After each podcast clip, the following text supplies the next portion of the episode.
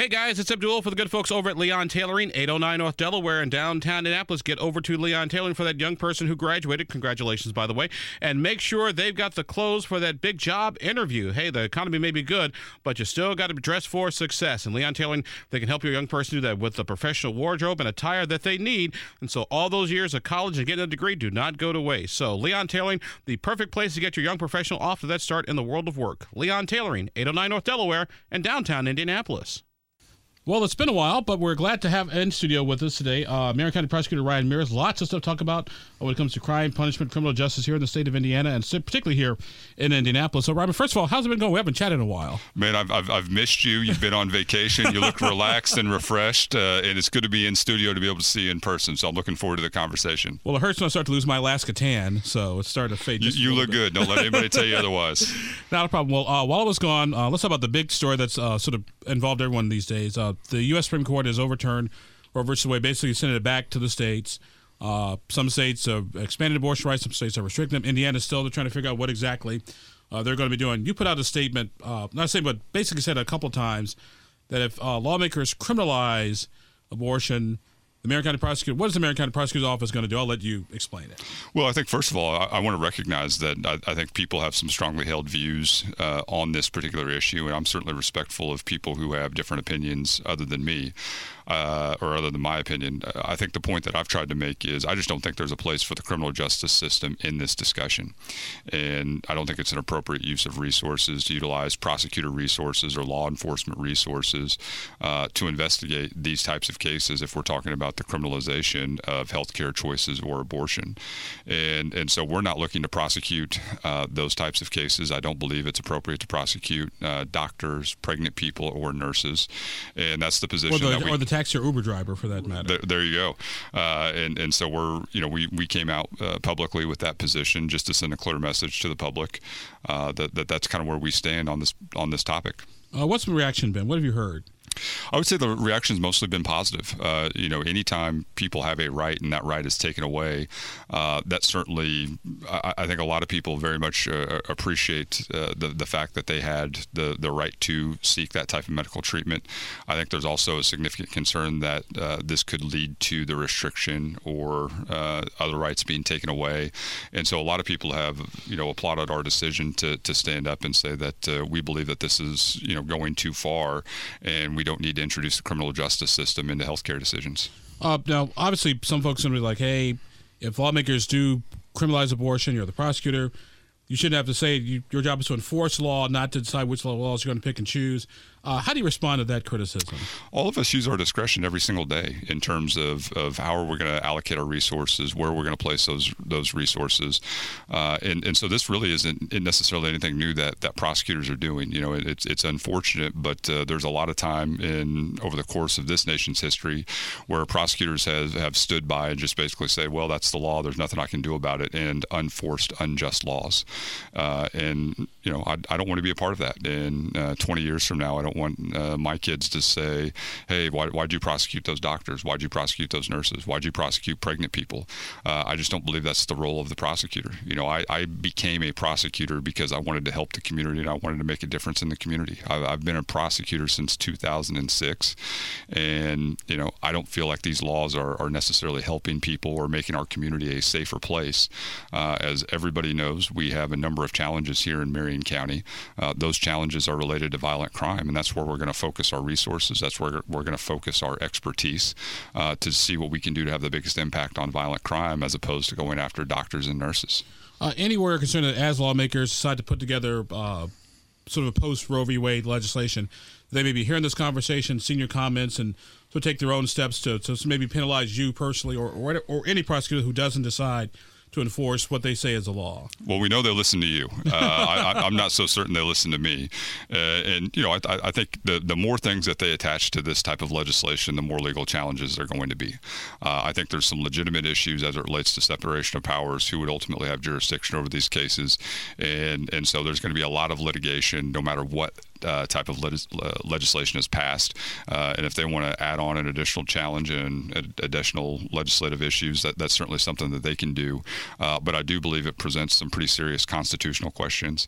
And, you know, I think everybody on every side of this issue is looking forward to litigating the merits of this type of law. Have you had any conversation with the mayor's office or IMPD? Because obviously they would have to do the arrests in order for you to bring charges. We really haven't. And, you know, I think once we get a little further along, hopefully we'll have better insight into what the law actually looks like. And certainly that's going to be a question that they need to figure out in terms of how they want to deploy their resources if this law does, in fact, pass. Our guest on the program today is Marion County Prosecutor Ryan Mears. It's been a while since we just had sat down and chatted with Ryan, so it's always good to have him in studio. Speaking of laws and prosecution, how's the marijuana thing going? I gotta ask. I was on vacation, so I gotta ask. It's going well, and I mean, I think that's a perfect example of exercising our discretion in a way that ultimately benefits the community. People are adults, and they can make decisions about whether or not they want to smoke a joint or not. And again, we don't need to over penalize someone and put those individuals in the criminal justice system. Everybody always wants government to be run like a business. Well, let's look at the harm that a joint of marijuana costs, which maybe you know better than me about how much a joint costs, but it's not a lot. And how much edibles cost. But if we start prosecuting those cases, we're literally talking about $20, $30 in retail value, and you know, with minimal, if any, harm to the community. And then we're talking about thousands of dollars to prosecute those types of cases. It's just not an efficient or effective use of resources. The courts only have so much time in a day. Law enforcement can only respond to so many runs. Let's focus on what's truly important. And what's truly important is making sure we have a bigger impact on violent crime, which is where we're going to devote our attention and our resources. How are we doing with violent crime in Marion County these days?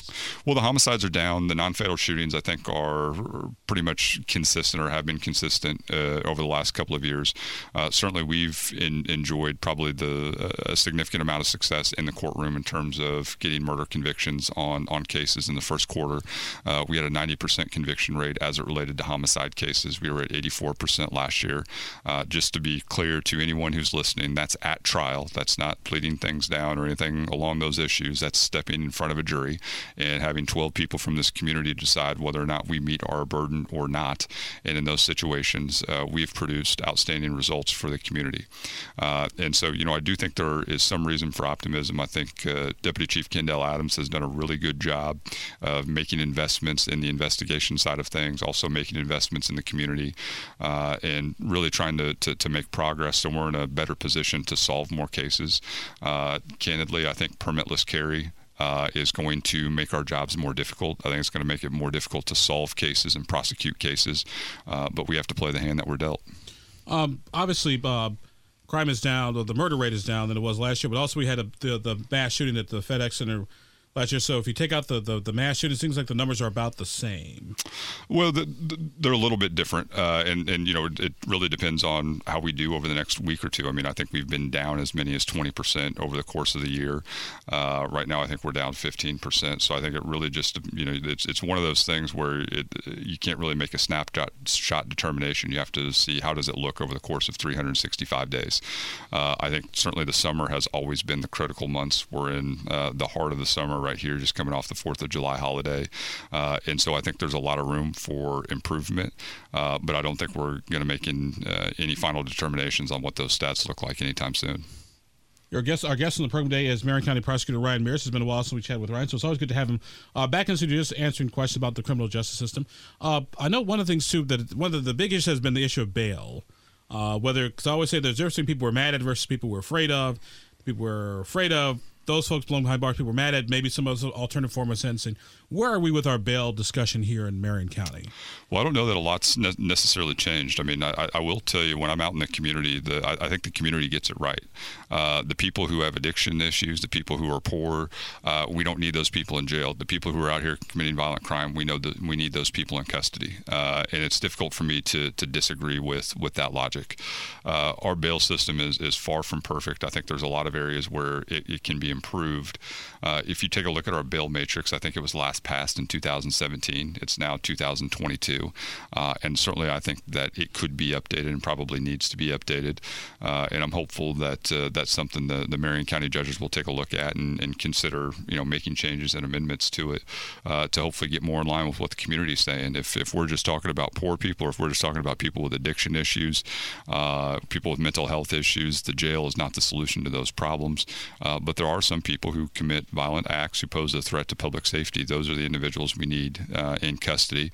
And I think we can come up with a system that probably better addresses those issues. One thing that consistently pops up is the sort of the revolving door, that someone who's been arrested 2-3 times, they're back out on the street. I just had a conversation with a friend of mine whose house almost was broken into 3 times by the same individual.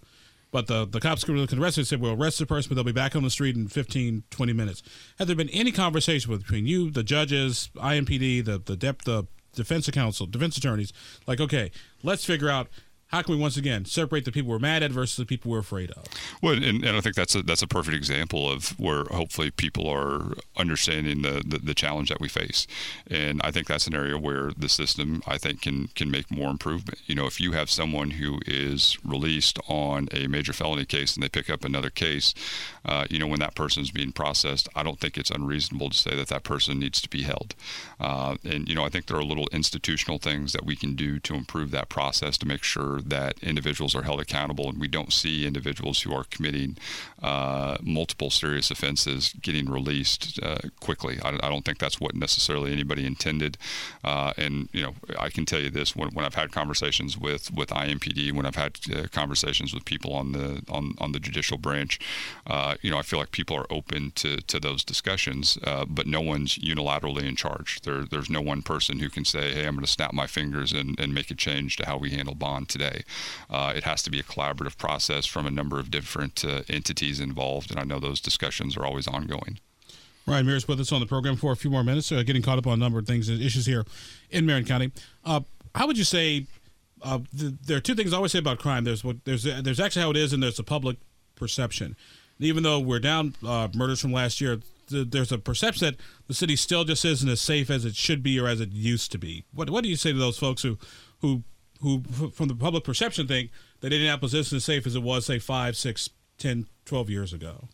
Well, I think a lot of that depends on who you're talking to in the community. You know, I think when I go to different areas of the community, you hear different concerns from different groups of constituencies in terms of what's their priority, what would they like to see addressed. I was out canvassing this weekend, and there was a lot of conversations about infrastructure. I told them I'm the Marion County prosecutor. I don't really necessarily have anything to do with the roads, but that's all I could get people to talk about. And so, I mean, I think, number one, it depends on where you are in the community and what you're talking about. You know, I will tell you when we have these community conversations, I think the one thing that consistently comes up is guns. And, you know, the fact that concealed carry is now the law of the land here in the state of Indiana concerns a number of people in Marion County. There's a significant concern that that's going to lead to more violence. And so we have a lot of discussions about that. You know, I am in particular concerned about the number of young people who have access to firearms. You know, we have absolutely no regulation of private gun sales. And what we are seeing is more and more young people gaining access to those firearms over Instagram, over Facebook, over the websites that are dedicated to selling firearms. And as a result, we have too many 15, 16, and 17-year-olds with guns in their pocket. And so that presents a variety of challenges as it relates to public safety.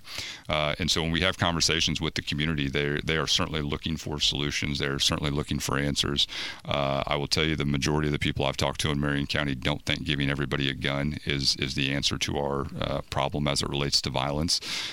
But again, that's just kind of what's been presented to us by the Indiana legislature. And so we're going to try to be as proactive as possible in terms of educating the public. But I think it's also a fair point that when you introduce more guns into our community and when you allow more people to carry guns, it restricts law enforcement's ability to enforce what laws do exist, and it certainly makes it more difficult for us to solve cases. How are we with our juvenile crime rate these days? Well, the number of gun cases have increased, and I think that's our concern, is we're seeing more and more young people carrying firearms. And the first question that we always ask is, where'd you get it? You know, it used to be you kind of needed to know someone to get a gun, or, hey, I stole it from my parents, or maybe it got stolen from a car. Now it's as simple as just getting online and purchasing a firearm. And so that's the big concern for us, is just how easy it is for young people to access firearms. And we've certainly seen an increase in the number of young people who have possessed firearms. And so, you know, anything that we can do to crack down on those gun sales over the internet, I think, is going to be critical.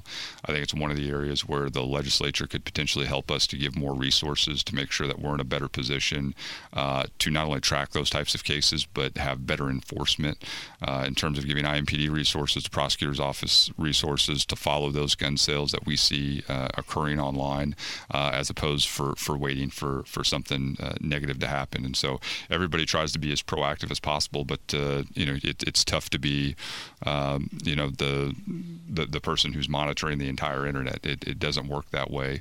But I think additional resources could certainly help on that front, and hopefully the Indiana legislature will provide that money to us so we can do a better job of cracking down on these gun sales. The voice here is Marion County Prosecutor Ryan Mears, with us for a few more minutes excuse me, on the program today. Obviously, we've got an election coming up. How's the campaign going?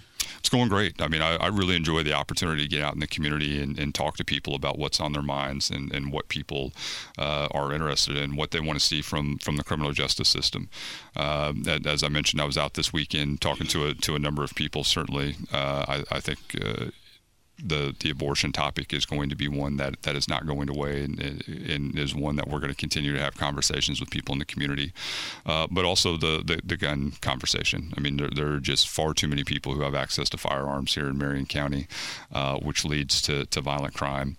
And so, you know, when you have those conversations with the community, I think a lot of people are surprised to learn how much latitude we give people to carry guns and where they can carry those guns at. And so, you know, when you have those conversations with the community, I think they understand the difficulties that law enforcement has. They understand the difficulties that the prosecutor's office can have as it relates to having the impact we would like to have on these issues when the laws really inhibit our ability to prosecute the types of things we'd like to prosecute, like possession of a handgun. Any word of concerns about your reelection bid?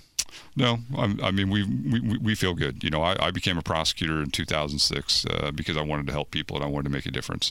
I've enjoyed the opportunity to serve as prosecutor, and I'm grateful for the opportunity that this has provided. And I'm looking forward to doing it for another 4 years. So what do you think about the new Justice Center?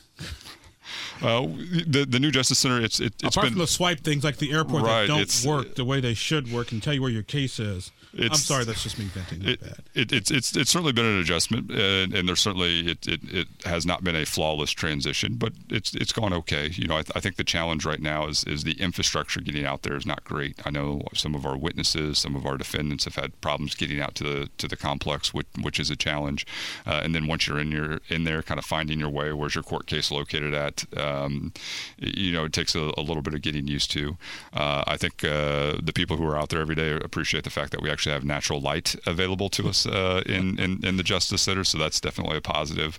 And I think as that area grows and develops, where the infrastructure improves and there becomes more dining options, it'll be a more hospitable place for everybody, but it's definitely been a bit of a challenge and a little bit of an adjustment period for everybody. All right. Well, the voice we've been hearing is Marion County Prosecutor Ryan Mears. Ryan, my friend, always good chat. We look forward to chatting with you again real soon. I appreciate the time. Thank you. This podcast was produced and edited by Chris Spangle and Leaders and Legends, LLC. If you're interested in starting a podcast or taking yours to the next level, please contact us at leadersandlegends.net.